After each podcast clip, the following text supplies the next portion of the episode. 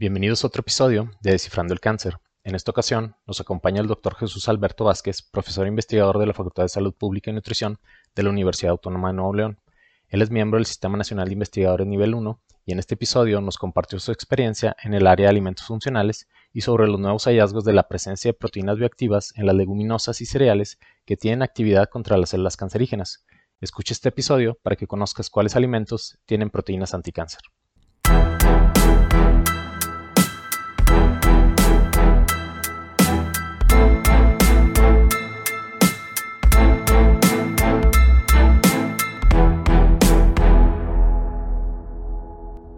Bienvenido, doctor. Muy bien, muchas gracias. Muchas gracias por la invitación, doctor. Me gustaría que nos platiques primero un poquito de qué has estado haciendo durante tu formación, porque sé que eres licenciado en Ciencias de los Alimentos. Sí. Entonces, sí. Desde el inicio estaba relacionado con la alimentación y la salud y los procesos hacia los alimentos y generar este tipo de lo que conocemos como nutracéuticos, alimentos funcionales. Pero después fuiste como metiéndote un poquito más.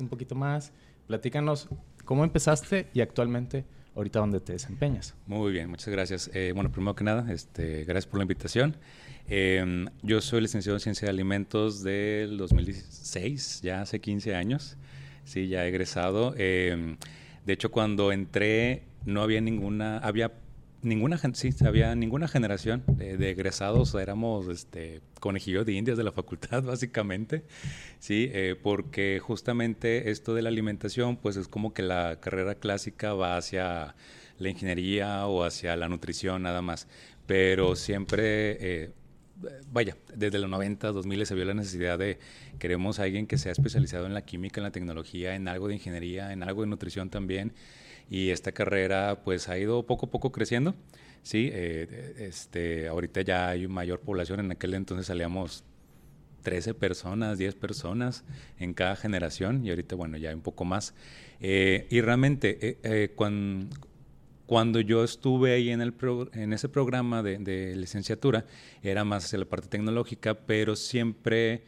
Sobre todo en los últimos semestres, pues te empiezan a enseñar lo de investigación, lo de innovación, el desarrollo de productos. Y estaba empezando aquí en México y en Latinoamérica en general la cuestión de nutracéuticos, de alimentos funcionales. De hecho, es un término que pues, no tiene más de 40 años, pero eso es en Japón. Y la verdad es que Japón, Europa nos lleva 10, 15 años de adelanto. Bueno, hasta siglos en algunas cuestiones, en algunas cosas, sí. Pero sí, como bien dices, aquí... Todavía no conocemos tanto los términos de alimentos funcionales y de nutracéuticos, pero en otros países pues están incluso ya validados muchos productos. Exacto. Para el manejo de enfermedades crónico-degenerativas. Y de hecho aquí se considera que los alimentos no tienen esa capacidad en cuestiones de legislación. Pero bueno, este tema da para mucho. Pero en la licenciatura, entonces tienes un background de ciencias en los alimentos. Ciencia de alimentos, sí. Desde la licenciatura, ¿hiciste algo en cuestiones de investigación como tesis ya aplicado a esta área o andabas todavía...? Sí, de hecho, pues siempre fue como que la curiosidad de la investigación. O sea, siempre fui el clásico preguntón, sí, de clase y de el que devoraba libros desde el inicio del semestre. Entonces... Me acuerdo mucho que cuando entré ya a octavo semestre, yo era que, bueno, pues quiero hacer tesis, quiero hacer algo más. O sea, estoy en, si hago servicios, si hago prácticas o tesis. Y la doctora Graciela García, que en paz descanse, me acuerdo que la abordé de que, doctora, ando buscando hacer servicio social. Dice, ay, ¿quieres tesis? Sí. Ah, bueno, vente, mañana empiezas. Y era justamente, yo ni siquiera sabía qué iba a hacer y justamente era algo de alimentos funcionales, más aplicado desde la producción, okay. Porque nosotros hacíamos, bueno, la doctora en ese entonces tenía la línea de investigación sobre compuestos antioxidantes, okay. Producir compuestos antioxidantes para añadir los animales, en las dietas de animales, okay. Y luego ver el efecto en humanos.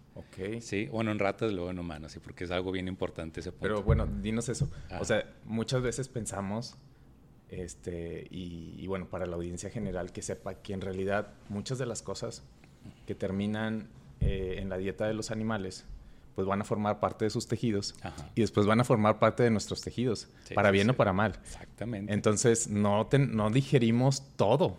O sea, muchas estructuras quedan intactas o son biotransformadas y son más activas o menos activas. Pero entonces eso sucede para mal y la doctora lo quería empezar a explotar también para, bueno, ¿qué tal si enriquecemos de cosas buenas?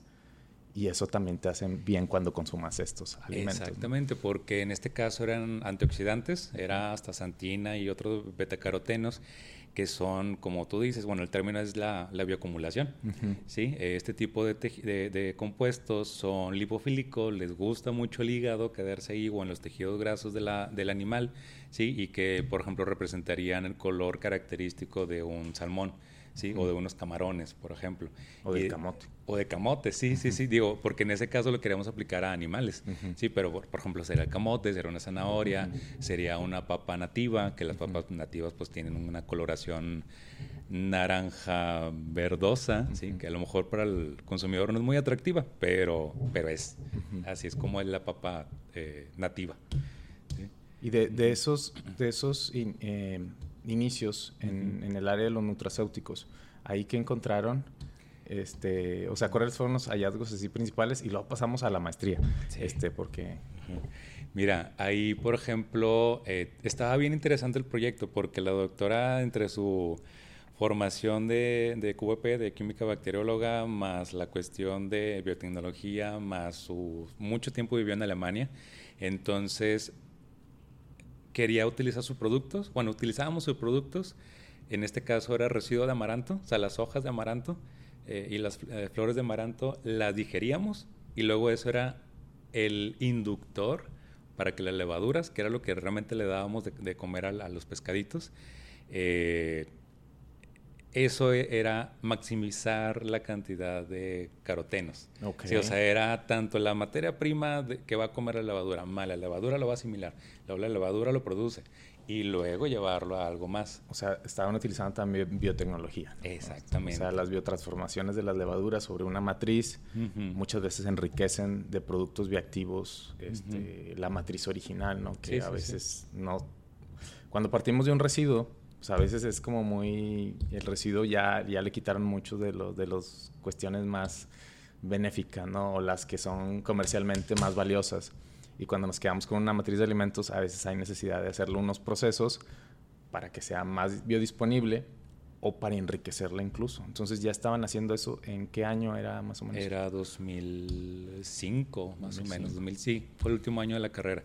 Entonces, ahí, o sea, lo que todavía me queda es de ese amor al amaranto, porque pues, es un amor que yo todavía ahí le tengo y que... Luego podemos hablar todo un podcast nada más de amaranto. Sí, no, y de hecho, las proteínas del amaranto Ajá. son anticáncer. O sea, que después sí. hay... Ese es el tema, ¿verdad? Pero ahorita hablamos de eso. Sí. O sea, desde ahí fue así como, wow, o sea, esto es... de hecho, los pobladores mesoamericanos en los códices lo mencionan, que es el tesoro de los dioses, ¿sí? Y pues lo es, ¿sí? ¿sí? Que más adelantito lo hablaremos. Y también la cuestión está de utilizar sus productos, ¿sí? O sea, que todo es utilizable en la naturaleza. O sea, realmente es algo que a veces lo vemos, sobre todo en alimentos, que queremos nuestra manzana súper bonita, bien limpia, como de dibujo, como si fuera un anuncio, ¿sí? Y no significa que sea lo mejor, ¿sí? Sino siempre va a haber otro tipo. La manzana que a lo mejor no está tan bonita, ¿sí? Va a traer los mismos tipos de compuestos o hasta más muchas veces, ¿sí? O los residuos de toda esa producción pues tienen una utilidad, ¿sí? Sí. No es nada más desecho por desecho. Entonces, después de estos iniciales investigaciones, uh-huh. hiciste una maestría en ciencias. ¿Ahí en qué te enfocaste? Ahí me fui a algo bien diferente, a algo de probióticos. Igual en los 2000 fue aquí el boom de los probióticos sí. por todos lados. Yo creo que tú y la audiencia se acordará de tanto anuncio que nos inundaban de probióticos. Y regresó con lo de la pandemia, regresó la importancia de la microbiota. No tanto Exacto. de los probióticos, sino más bien, o sea, de la microbiota en sí.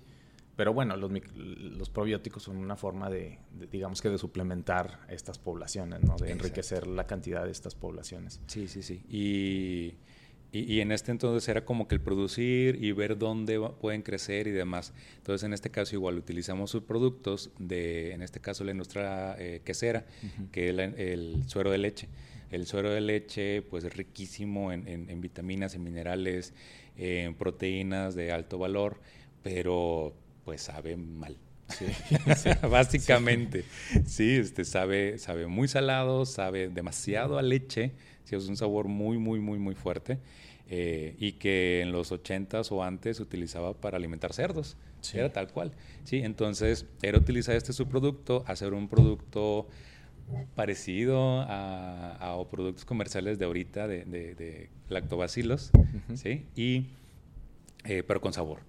Okay. Sí, o sea, y la verdad es que ahí fue también, si yo, ya me gustaba la microbiología, de hecho mi tesis de licenciatura yo la quería hacer en micro, pero pues no había proyectos que me llamaran la atención, ahí fue donde dije, esto es también, o sea, súper interesante, y más con los lactobacilos que normalmente también en el caso de los microorganismos, pues para la audiencia, si, yo creo que si lo escuchan, van a pensar en algo malo, sobre todo ahorita con cuestiones de pandemia, sí, ¿sí? Que es algo malo, que es algo que nos va a enfermar, algo que tenemos que limpiar, sanitizar y demás, y sí se debe de hacer, solo que hay el 90 o más % de los microorganismos son benéficos. Sí, de hecho los patógenos son bien poquitas familias, ¿no? de las que hay, o sea, en sí para los humanos son muy poquitas las especies que tienen capacidad de generarnos enfermedad, y son muchas más las que son indispensables en ciertos procesos de biotransformación o de uh-huh, comensalismo,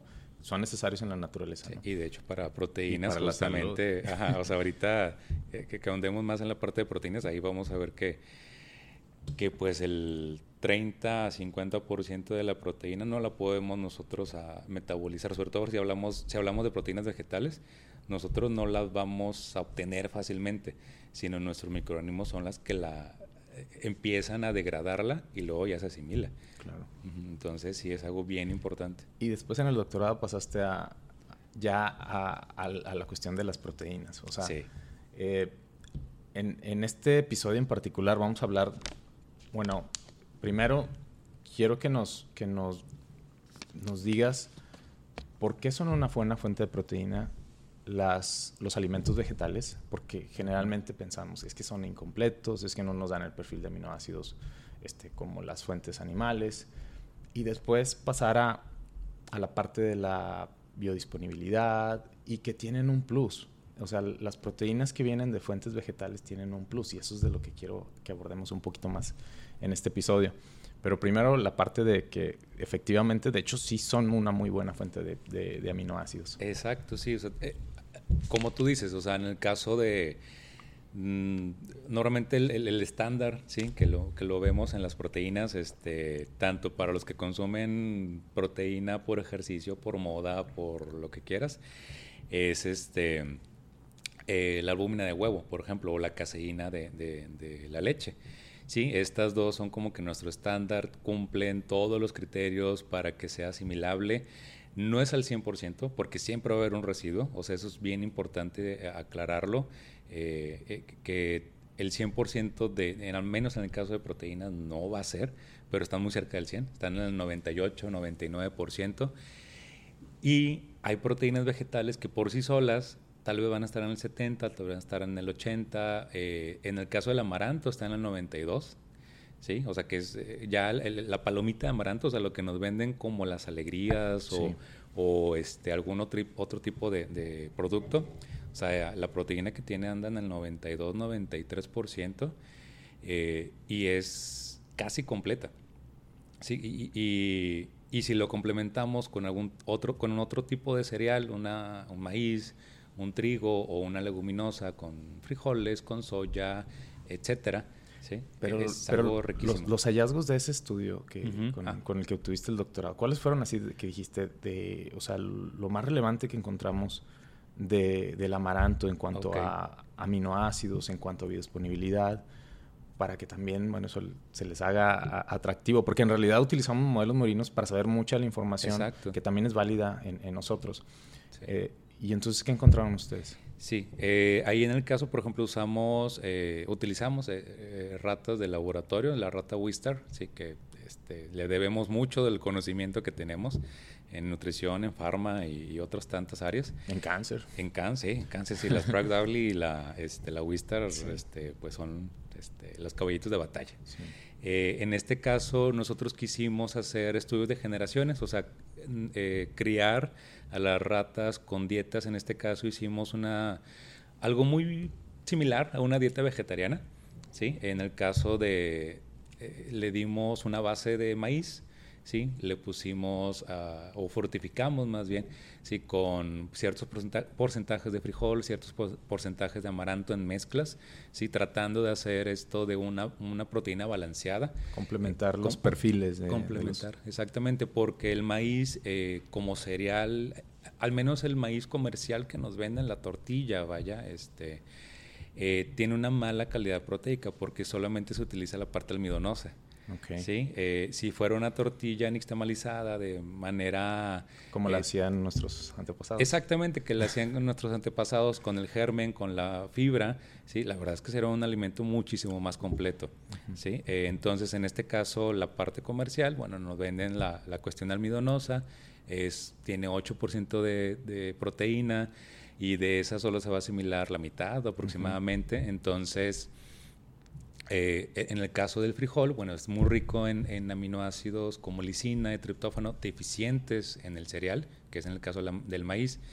Y ahí es donde también entra estas maravillas de la naturaleza. Los cereales, como el maíz, tienen aminoácidos azufrados que son normalmente deficientes en las leguminosas. Entonces aquí es donde se hace el match, ¿sí? O sea, yo te complemento, tú me complementas y aquí estamos. Pero el frijol en general, ¿sí? O sea, sea pinto, negro, etcétera, tiene varias malas famas, ¿sí? Desde los 80s o antes, porque lo que se veía en ese entonces en nutrición era que había mucho problema de emaciación, mucho problema de nutrición crónica, de problemas de baja talla en el crecimiento en los niños, etcétera. Entonces, se quería maximizar, se querían de que esto sea muy eficiente. Entonces, sí, en el frijol hay una eficiencia de 70%, más la cuestión clásica de esto de las flatulencias, del meteorismo, etcétera. Entonces, no, tiene antinutrimentales, ¿sí? Bajan la asimilación de la proteína, es malo, uh-huh, ¿sí? Así a grandes rasgos. Ahorita se ha revalorizado mucho por justamente nuestra pues verdadera pandemia de hace 20 años, que es el sobrepeso y la obesidad. Okay. Y bueno, ahí es donde se complementa todo esto. Pero entonces, en tu experimento estabas comparando un buen match, que uh-huh, eso ya se sabía y que nuestros pueblos de hecho hacían ese match y siempre estaban como bien balanceado en la cuestión de proteínas, uh-huh, porque complementaban en la alimentación la leguminosa con el cereal. Entonces, tú metiste eso como un control positivo de que esto ya sabías que iba a dar muy buen resultado. Pero entonces lo comparaste con el amaranto a la leguminosa, ¿o cuáles comparaciones hiciste? Hicimos, por ejemplo, ahí esa mezcla de amaranto, frijol y maíz. Porque dices, a lo mejor el frijol sí trae mucha fibra, tiene esto, tiene antinutrimentales como el ácido fítico, tiene mucha cantidad de polifenoles que pueden disminuir la asimilación de proteínas. Entonces el amaranto sí los tiene en menor cantidad, pero aparte está reportado que la asimilación de la proteína es muy alta, ¿sí? Porque es un grano muy noble, o sea, tiene una cantidad importante de almidón, sí, pero la proteína por donde se encuentra en el grano es muy fácil asimilarla, ¿sí? No es como en el caso de un maíz, que mucha de la proteína está cerca de la fibra y la fibra se elimina, ¿sí? Entonces aquí está muy dentro. Cuando se explota la palomita, que normalmente es como se consume, ¿sí? Ahí está, o sea, está completamente disponible, básicamente se está abriendo, sí, ¿sí? Y hicimos mezclas respecto a esto y vimos vimos valores sin diferencia significativa, o sea, básicamente iguales, ¿sí? Respecto a nuestro control con caseína, que es la proteína de la leche. O sea, nuestras ratas en la primera y la segunda generación crecieron sin diferencia de peso, con una asimilación de proteína similar o básicamente idéntica a la de caseína, ¿sí? Y las ratas estaban en buen peso, no se les caía el pelo, que es algo bien característico cuando hay deficiencia proteica en animales. Okay. Se les caía el pelo, aquí en este caso no, ¿sí? Y cuando teníamos nuestro control de puro maíz, que la dieta básicamente era tortilla, o sea, era tortilla con vitaminas y minerales, ¿sí? Veíamos que las ratas sufrían, o sea, sufrían, se les caía el pelo, no crecían bien, la madre, vaya, más bien la segunda generación, si no llegaba por completo a desarrollarse, o sea, de 8 crías que nacen, morían 2, 3. O sea, básicamente estaban desnutridas. Estaban desnutridas, sí. Y en la cuestión esta que siempre interesa de que, o sea, analizaron masa muscular o masa magra, ¿vieron alguna de estas cuestiones o no? Fíjate que en este caso no llegamos a eso porque también hicimos muchas cuestiones fisicoquímicas, complementarias, pero sí, obviamente en ese tipo de estudios pues tienes en algún momento que sacrificar al animal. No es muchas veces como que la parte más sonada o la más deseada de los experimentos, pero tienes que sacrificarlo porque es una sobrepoblación luego. O sea, de una pareja de ratas te salen 10 y luego te salen 10, otras 10. Sí, no, y además para realmente ver todo el efecto a nivel de tejido, a nivel de sangre, a nivel de ciertos órganos, pues sí, o sea, se trata de minimizar la cantidad de muestra para tratar de afectar lo menos posible, como quiera, a los animalitos, ¿no? Animal, sí. Y tener la mayor cantidad de datos que te den respuestas respecto a la pregunta de, ¿esta es una buena fuente de proteínas? O sea, ¿no generaré deficiencias a largo plazo? Y no se reflejará eso en mis tejidos y después que nos compromete en este caso la fertilidad de las siguientes generaciones. Exacto. Ahí sí, digo, cuando no lo medimos tal cual, pero sí vimos, por ejemplo, en el caso de la descendencia, que las ratas alimentadas durante toda su vida, básicamente esos 2, 3 meses de crianza, cuando se reproducían, o sea, las 10 crías que nacían, esas 10 estaban sobreviviendo y nacían y aparte crecían en un buen peso, ¿sí? Y cuando tuvimos que sacrificarlas,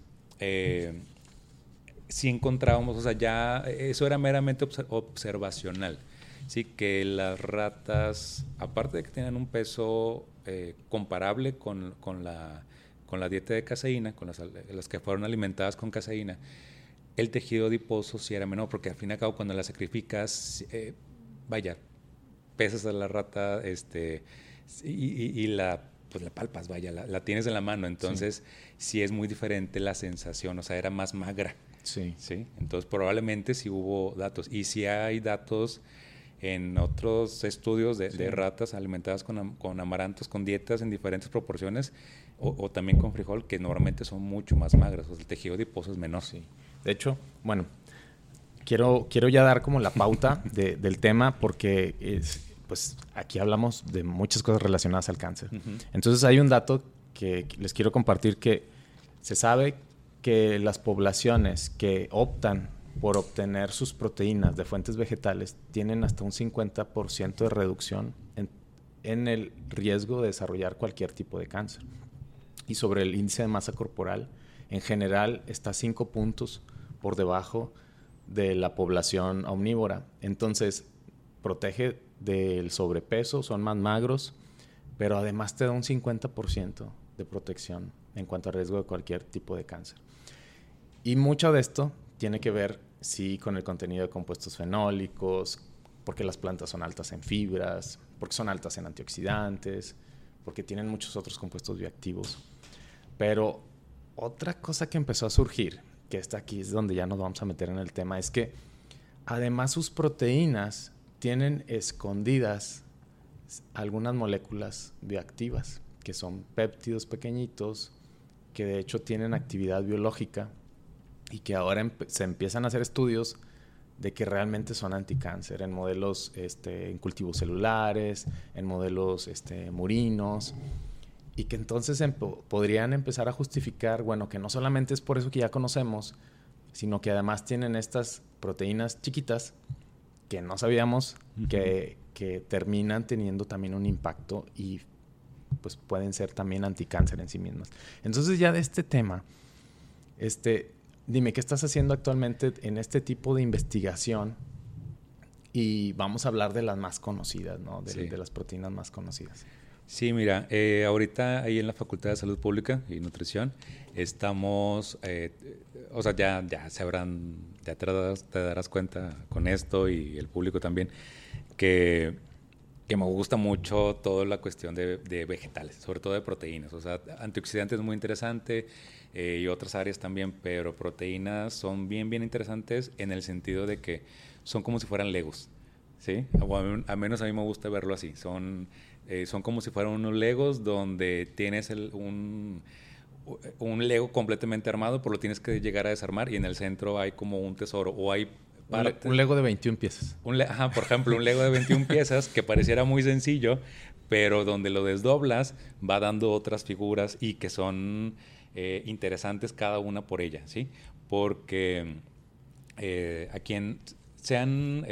bueno, en el caso de proteínas vegetales vemos la digestibilidad, que es algo bien importante, ¿sí? Hay en algunas que ya está muy reportado, por ejemplo, el amaranto, con frijol, con soya, ¿sí? Pero hay otras que casi no. Increíblemente, por ejemplo, en el caso del haba, ¿sí?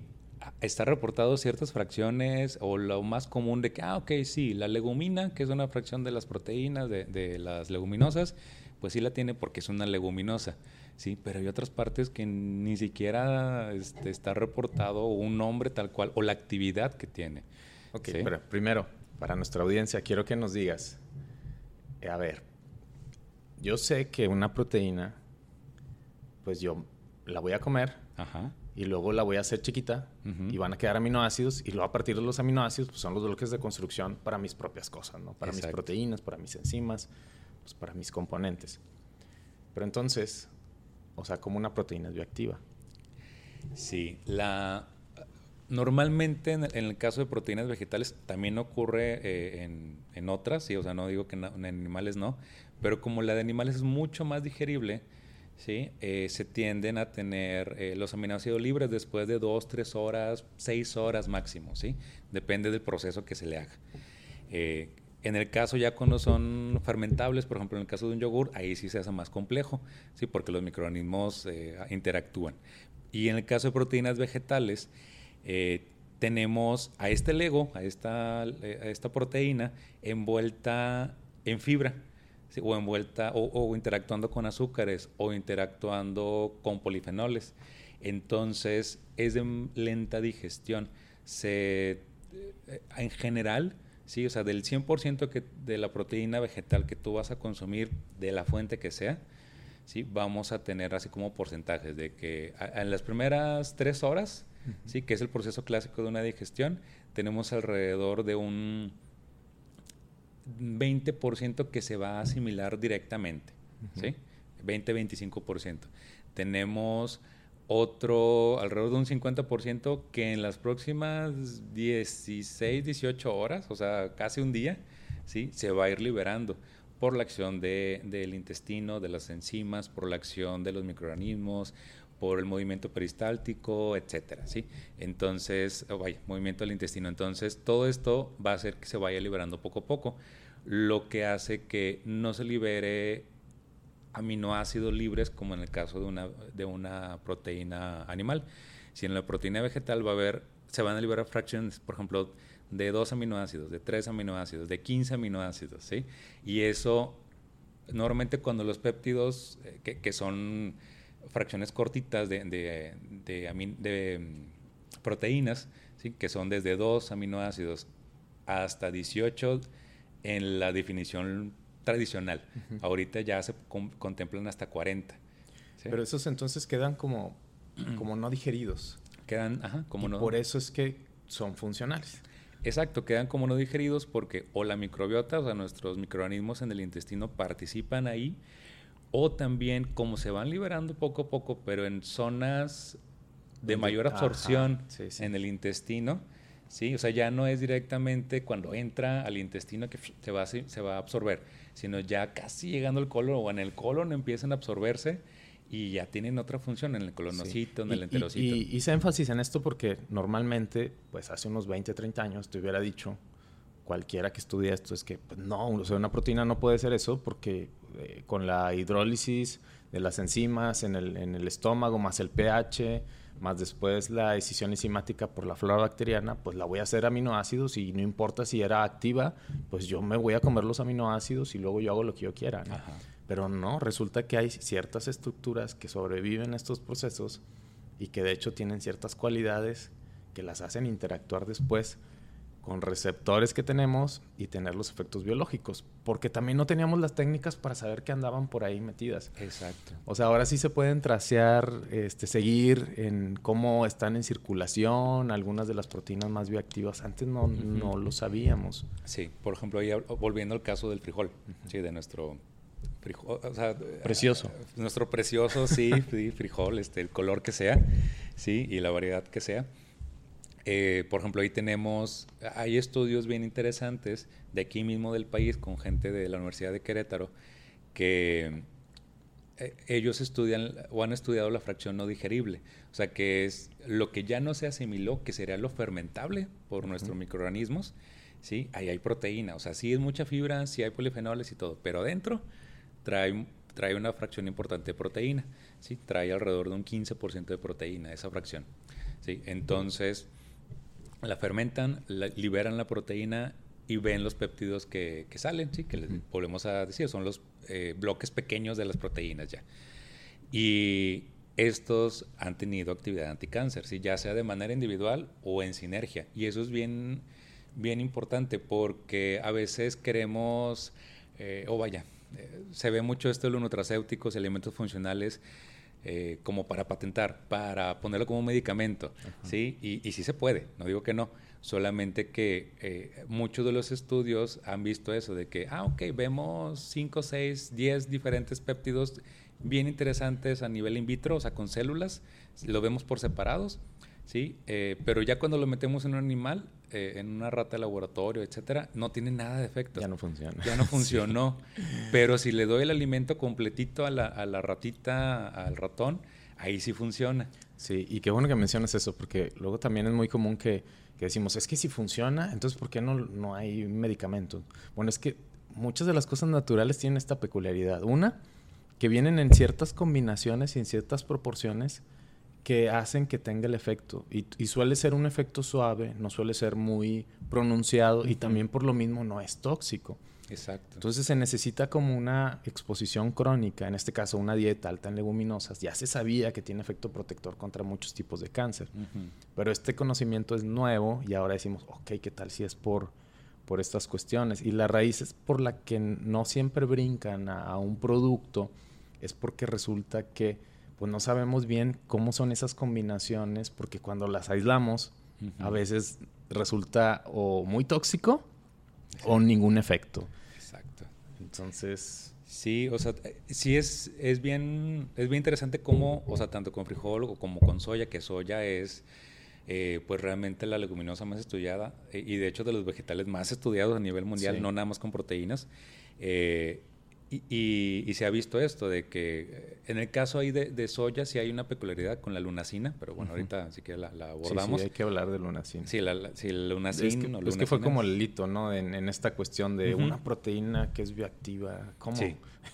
Y directamente contra cáncer, o sea, sí. Es como aparte. Sí. ¿Sí? Y eso tiene menos de 30 años. ¿Sí? Sí. Entonces, en el caso ahí, por ejemplo, de soya también hay otras fracciones, pero igual las han querido patentar o asimilar o poner como en fármacos o en suplementos, ¿sí? Y no actúa igual, ¿sí? Porque, por ejemplo, ahí en el caso de la lunacina, de la soya, y que también está en amaranto, y que también está en centeno, en trigo, en menor cantidad, pero está. Bueno, vamos a hablar de eso antes. Okay.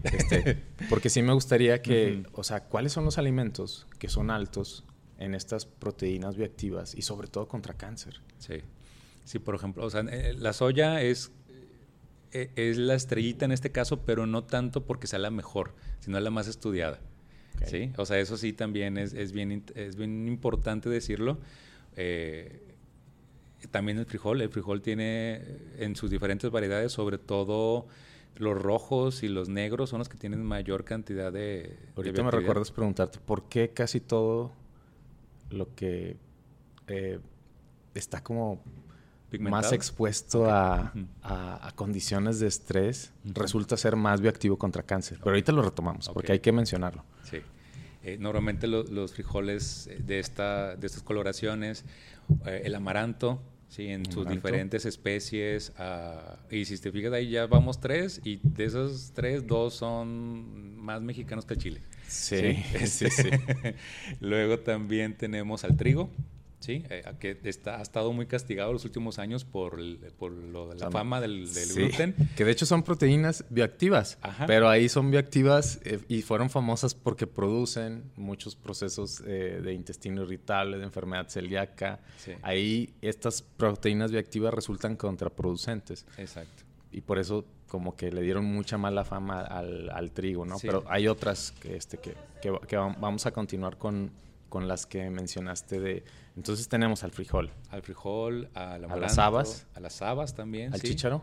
Chícharo, okay, a lentejas también hay bastante información, okay, últimamente. Y tenemos maíz. Al maíz, sí, arroz, aunque sea poquita. ¿El arroz también? Sí, el arroz, sobre todo el arroz joven, sí, engerminado también. Ok. Uh-huh. Entonces, ahorita vamos a retomar eso porque... O sea, muchos estudiosos del tema dicen, a ver, es que si retomamos la forma en la que nuestros pueblos comían, probablemente muchas de las enfermedades que están azotando a nuestra civilización no nos estarían pegando como tal. Exacto. Entonces, muchos de estos descubrimientos de proteínas y péptidos bioactivos, pues están reafirmando que hay algo ahí que de hecho te protege de desarrollar pues una de las enfermedades que está matando más gente en todo el mundo, ¿no? Que es cáncer, es la segunda causa de muerte en la mayor parte de los países industrializados. Sí, exacto. O sea, que la alimentación tradicional, sí, normalmente la vemos de manera muy clasista, al menos aquí en México. O sea, que sí es como maíz, frijol, pues... alimentación de pobre, vaya, así lo vemos. Y desgraciadamente sucede esto. Y no lo es así, o sea, la verdad es que es mucho más, desde el punto de vista de salud, es mucho más propositivo, mucho más interesante, mucho más válido científicamente, ¿sí? Que está esto. O sea, simplemente en el caso del frijol, de los 80s hacia acá ha bajado... El consumo per cápita, o sea, el consumo por persona ha bajado alrededor del 20 al 40%, depende de la zona del país. Y justamente en las mismas zonas donde menos se consume es donde mayor cantidad de sobrepeso y obesidad hay. Y cáncer de colon. Y cáncer de colon, ¿sí? Entonces, esto, o sea, hay una correlación directa. Sí, sí, sí, sí. Sí, es importante informar a la población que, bueno, hay cosas en las que nos estamos poniendo al día porque sí, o sea, de hecho, muchos de los científicos por ahí de los 50s y los 60s pues, se encargaron de eso, de decir es que el frijol es una mala fuente de proteínas, es que el frijol tiene muchos antinutrientes, es que te vas a enfermar si comes frijol. Y resulta que, bueno, es que ahora tenemos otras tecnologías, tenemos otra forma de entendimiento y lo estamos, de hecho, poniendo como uno de los alimentos estrella que de hecho modulan muchas de las enfermedades crónico-degenerativas. Exacto, sí. Pero no lo sabíamos. No lo sabíamos, o era meramente empírico, sí. O sea, que mucha de la medicina tradicional mesoamericana, o sea, usa al frijol, a las hojas de frijol, a las hojas de amaranto, al huitlacoche, sí. ¿Sí? También como depurativos, sí. ¿Sí? Que era, pues básicamente esto, sí, o como lo mencionan, es anticarminativo, creo, ¿sí? Sí, que es para las fiebres, que es para, okay, malestares generales. Diurético, sí, ajá. Sí, entonces, pues aquí está. Sí, y qué bueno que mencionas eso porque, bueno, a mí una de las cosas que me gusta de la alimentación es precisamente que en el conocimiento tradicional muchos alimentos se asocian con propiedades benéficas para la salud. Uh-huh. Y el estudio, o sea, bien a fondo de esto te dice que efectivamente ahí hay o compuestos fenólicos o compuestos bioactivos o algo tienen que empieza a justificar esto que está en la tradición, ¿no? Pero pues se necesitaron estudios, ¿verdad? O sea, no... una de los ejercicios pues del científico es validar primero porque sí, nos da mucha información el conocimiento tradicional, pero pues hay que hacer como quiera la verificación, ¿verdad? Sí, o sea, antes esto era, vaya, alquimia, magia, ¿sí? Pero ahorita es, ok, bueno, yo en células, en animales o ya en estudios clínicos, también con personas, o sea, se tienen validados los datos. ¿Y cuáles son algunas de estas proteínas que tienen más estudios, que están en alimentos y que son bioactivas contra cáncer? Tenemos a la lunacina, que ahorita la mencionábamos, o lunacin, que es, primero se descubrió en soya, ¿sí?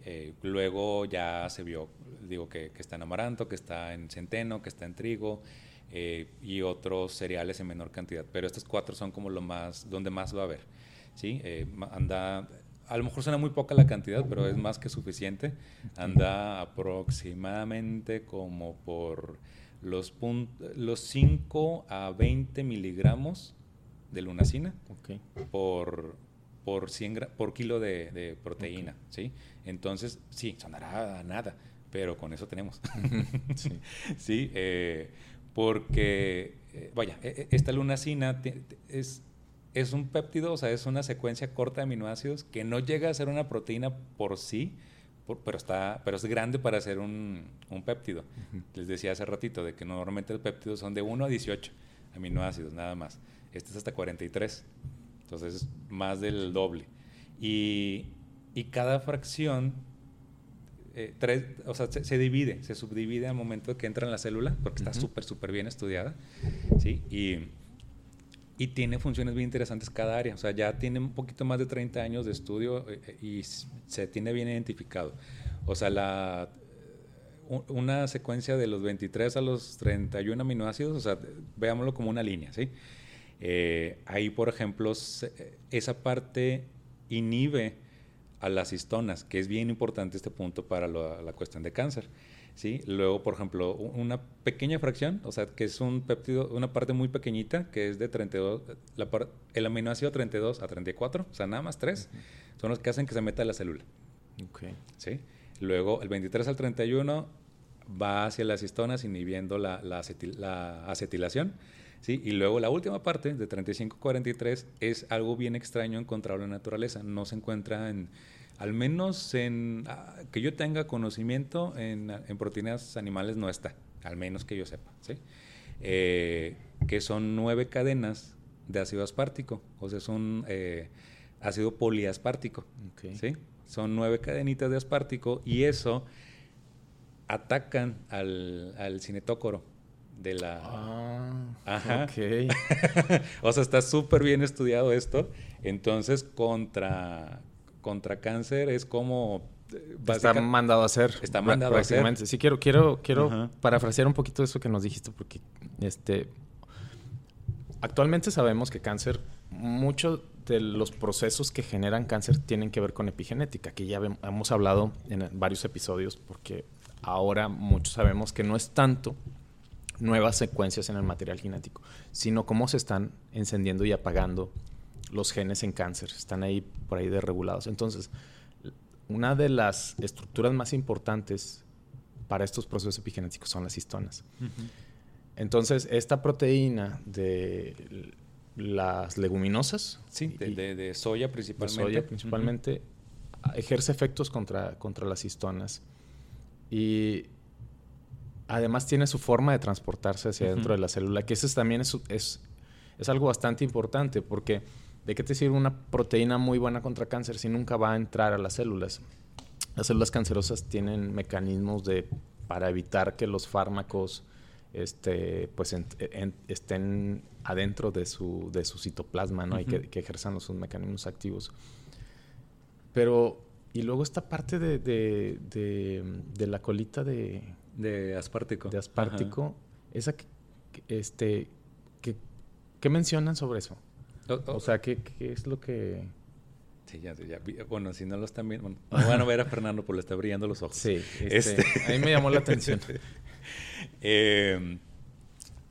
Ahí, o sea, lo que hace es atacar directamente así al cinetócoro. O sea, ya no deja que se separe, que se divida la célula, básicamente. Okay, bueno, ¿sí? Quiero Entonces, es que normalmente uno de los problemas en cáncer es precisamente que pues hay un poquito más de proliferación de lo normal, y para que se lleve a cabo esa proliferación necesitamos esas estructuras para que se separen los cromosomas y para que se dé a cabo la división celular. Uh-huh. Entonces, tienen mecanismos mandados a hacer contra el cáncer.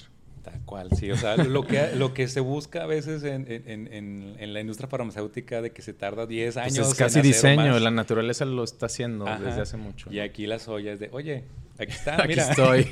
Aquí estoy. ¿No?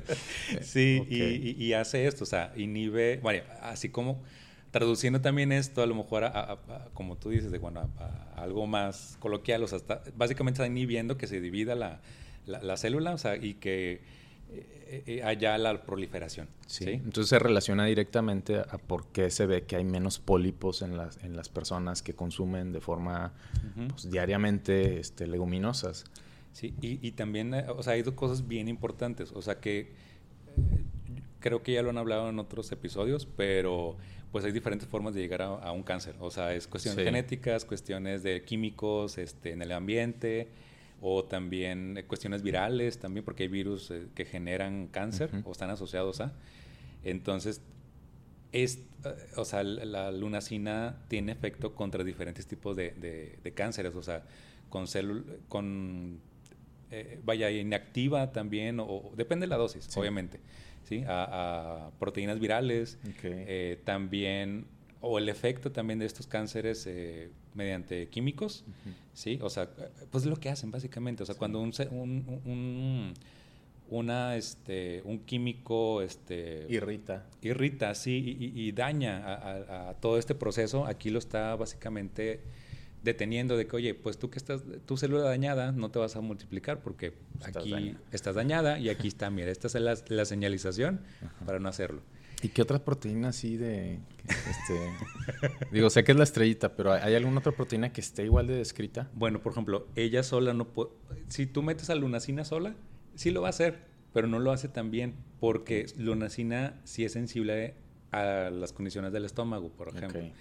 Pero volvemos a lo mismo, la naturaleza es bien sabia, ¿sí? O sea, en la soya hay otra que también tiene acción contra cáncer, ¿sí? Que tiene un nombre un poquito más elaborado, que es el inhibidor de proteasas de Bombam-Birmac, o el BBI, más fácil, ¿sí? El BBI, esa es una lectina, ¿sí? O pariente de las lectinas, ¿sí? De hecho, al rato te iba a preguntar, las lectinas, es que son de las más famosas, ¿no? Sí, o sea, sí. Y aquí no es tanto la acción de del propio BBI, ¿sí? Que contra el cáncer, sino que la BBI lleva envuelta a la lunacina, ¿sí? O sea, la BBI más bien envuelve, ¿sí? A la lunacina, ¿sí? Entonces, el BBI resiste la digestión, o sea, resiste el pH superácido, resiste las proteasas, ¿sí? Entonces, ya llega al intestino, ahí libera la lunacina y ahora la lunacina es donde empieza a actuar. Entonces, o sea, la BBI es como si fuera la cápsula, el gel de la cápsula, ¿sí? Entonces, eso está bien documentado. Y que las lectinas mucho de eso hacen también. O sea, las lectinas son proteínas o fracciones de proteínas, ¿sí? Porque también son pequeñitas, son de 10, 12 kilodaltons, o sea, tamaño pequeño. Vale. Presentes en leguminosas y en alguno que otro cereal, ¿sí? En hongos también está presente, ¿sí? Y lo que hacen es... también son los clásicos antinutrimentales. Si se van a libros de proteínas o artículos de proteínas de 80, 90, son el diablo. Sí. Básicamente. Sí, pero las lectinas se les consideraba así, o vaya, son así de malitas en lo de antes, porque tienen la capacidad de unirse a azúcares, ¿sí? O de glicosidar, vaya, es el término. ¿Sí? Entonces, eso se veía mal porque pues se llevaba los azúcares de la dieta y aparte se llevaba proteína, o es proteína que no se va a asimilar, entonces se desechaba. Y aparte llega en cantidades altas y pueden irritar al tejido. Sí, como todo. Sí, o sea, eso está más que comprobado. Pero si tenemos un pólipo o si tenemos un inicio de un cáncer, ¿sí? Pues es bien importante esa glicosidación. Sí. Sí, de hecho se ha visto que las lectinas tienen más afinidad por las membranas de las células cancerosas, ajá, y de hacer estas acciones que por las células sanas. Entonces, siempre buscamos algo de especificidad en cáncer, ¿no? Es deseable. Sí. O sea, lo que hacen muchas veces las lectinas, o sea, hay de frijol, por ejemplo, ¿sí? Van directo, o sea, ahí a los azúcares de las células cancerosas, se adhieren allí, empiezan a migrar hacia adentro de la célula, porque pues es parte de lo que hacen, o sea, al momento de estarse liberando poco a poco, y hacen efectos bien interesantes. O sea, depende mucho de la dosis, depende de la lectina, uh-huh, pero en general, sí, o sea, lo que hacen es incrementan las señales de apoptosis, o sea, de muerte, okay, celular, ¿sí? Y hacen también, regulan mucho proceso de autofagia, o sea, okay, de la propia muerte, o vaya. Sí, es como un ayuno celular. Exacto, la autofagia. Sí. Le privas de que se esté nutriendo y que viva de sus propios recursos a la célula. Es, uh-huh, como una vía de antinutrición, por así decirlo. Exacto. Todo esto que salió. Y es más deseable incluso que la apoptosis en algunas situaciones. Pero los dos son mecanismos anticáncer. Sí, o sea, sí. Y eso está, o sea, digo, depende mucho de la lectina. O sea, en las de frijoles, que hay bastantita información también ahorita, o sea, que actúan bloqueando, por ejemplo, la ruta de ATK, que pues es súper importante, uh-huh, para cáncer, también la P53, uh-huh, que es una proteína súper importante en este tipo de situaciones. Sí, o también, por ejemplo, aumentan producción de caspasas, sí, la 9, sí, sí. Y de citocromo, okay, también. Entonces es como, o sea, también es como, oye, no nada más está la lunacina de la soya, o que está presente también en amaranto o en centeno y cebada, uh-huh, sino también o sea, en leguminosas en general, porque la lectina, les digo, están ahí, sí, y están, claro, en los hongos, sí, en un champiñón o en otro. Sí, sí. Y es que uh-huh, quiero ahora hablar un poquito de esto, porque a veces se nos olvida que las leguminosas son también seres vivos. Ajá. Y que ellas tuvieron que haber desarrollado una serie de mecanismos para defenderse, ¿no? Entonces, muchos de estos mecanismos que estamos viendo, pues los diseñaron estas plantitas para ellas, para protegerse de sus predadores, uh-huh, del estrés, etcétera, etcétera. Entonces me lleva a lo otro o sea, realmente es mejor consumir las plantas sin modificaciones, porque, o sea, entre más ellas desaten sus propios mecanismos para sobrevivir a la salinidad, para sobrevivir a la radiación, para sobrevivir a las plagas, más van a producir, pues, sus propios mecanismos de compuestos, uh-huh, fenólicos, de estas proteínas bioactivas, y van a resultar ser más ricas en sus cualidades, pues, contra las enfermedades crónico-degenerativas. Sí, o sea, por ejemplo, las lectinas son respuesta de la leguminosa contra insectos. O sea, si le das lectina a un insecto, lo matas en horas o menos. Sí, o también es parte de un resabio muy amargo que le va a generar a las a aves, por ejemplo. Entonces es algo que lo hace, o sea, que es la naturaleza sabia.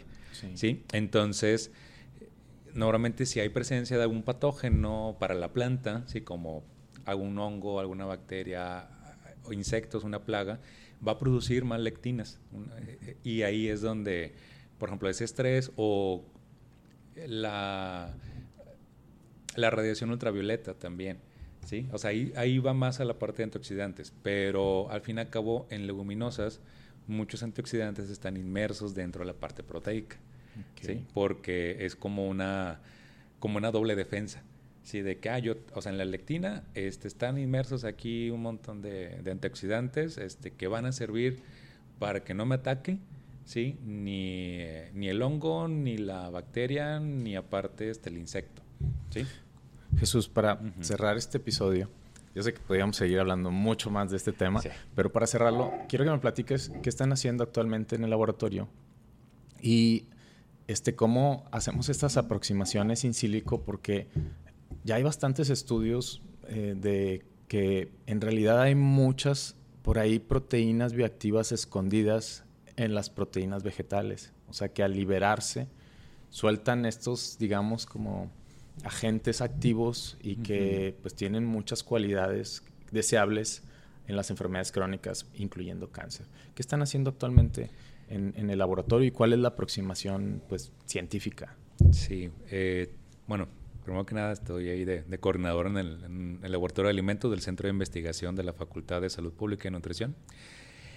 Ahí lo que hacemos es esto de la biodisponibilidad, de bioaccesibilidad de proteínas vegetales. Entonces, hacemos las digestiones a nivel in vitro, ¿sí? Que es, vaya, nivel matraz para nuestra audiencia. Y aquí vemos o simulamos lo que pasaría en un animal, ¿sí? Hacemos con membranas distintas la parte de qué es lo que está pasando hacia exterior de la membrana, ¿sí? Que sería lo que pasaría en nuestras células, o seríamos simulando eso, ¿sí? Y queremos, se identifican esas fracciones, esos pequeños péptidos, que normalmente son pequeñitos, son de 2 a 5, 6 aminoácidos. Lo demás que quedan dentro de las membranas, ¿sí? Es la fracción no digerible, que anteriormente se consideraba que era fibra, ¿sí? No es solamente fibra, hay mucha proteína ahí de por medio. Les decía hace ratito que en el caso de vegetales depende del material, anda desde un 20 hasta un 50% de la proteína. Entonces eso queremos hacer un proceso fermentativo, ¿sí? O sea, que las bacterias, que es lo simular que harían las bacterias comensales. Sí, simular lo que haría una bacteria comensal y liberar esa proteína. Okay. ¿Para qué? Para ver qué bioaccesibilidad hay. Primero la caracterización, sí, o sea, identificar qué hay ahí, qué aminoácidos son, qué cadenas son, porque de esto hay muchas bases de datos. Okay. Entonces, si tenemos una secuencia, no sé, de 12 aminoácidos, por decir algo, ¿sí? Y que de esa tengamos una cola de aspartico, por ejemplo, en el caso de lunacina, decimos, entonces esto lo llevamos a las bases de datos, lo comparamos, hacemos, hay muchos simuladores. Ahorita la verdad es que ya en nuestra cuarta revolución, que es la tecnológica, hay mucha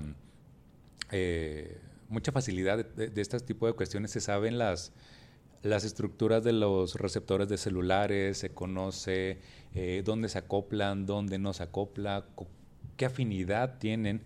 Entonces, si tenemos, por ejemplo, aminoácidos o cadenas de aminoácidos con cargas apolares, ¿sí? O sea, sin carga, ¿sí? O muy positiva, probablemente tengan afinidad a sitios interesantes en la célula, que sea para regular tejido adiposo, para regular cuestiones de cáncer, que a fin y al cabo están asociadas, sí. ¿Sí? Por ejemplo, al PPAR gamma, al aril receptor, ¿sí? Y otros receptores, que es lo que estamos jugando ahorita, ¿sí? La verdad es que nos gustaría llevarlo ahorita al in vitro, o sea, ya con células, pero bueno, pues pandemia, ¿sí? O sea, ahorita sí. También eso estamos un poquito parados, pero los in silico nos ayuda mucho a esto, a saber qué vamos a encontrar, o muy probablemente que vamos a encontrar en una célula o ya en un in vivo, en un animal, ¿sí? Ok, bueno, pues muchas gracias por este tema y esto, yo sé que, bueno, la pandemia nos paró, pero la verdad es que con las herramientas sin sílico uno puede hacer muchas aproximaciones de qué es lo más probable que o sea, qué es lo más probable que podría suceder ya cuando estos ligandos que están por ahí escondidos, que son proteínas, que de hecho pueden interactuar con cosas que ya sabemos que están relacionadas a cáncer, porque muchas proteínas de estas ya están disponibles para que tú hagas solamente, a ver, encontré que esta proteína está en el chícharo, que esta proteína está en la haba, que esta proteína está en el frijol. Vamos a ver con qué afinidad se une y potencialmente podría estar vinculada a los efectos anticáncer, pues, de las proteínas vegetales. Exactamente. Bueno, pues esto fue Descifrando el Cáncer y muchas gracias por escucharnos. Hasta la próxima. La presencia de compuestos con actividad antioxidante suele justificar la relación de los vegetales con sus propiedades anticáncer. En este episodio aprendimos que también tienen implicaciones importantes los péptidos bioactivos que se derivan de la digestión de sus proteínas.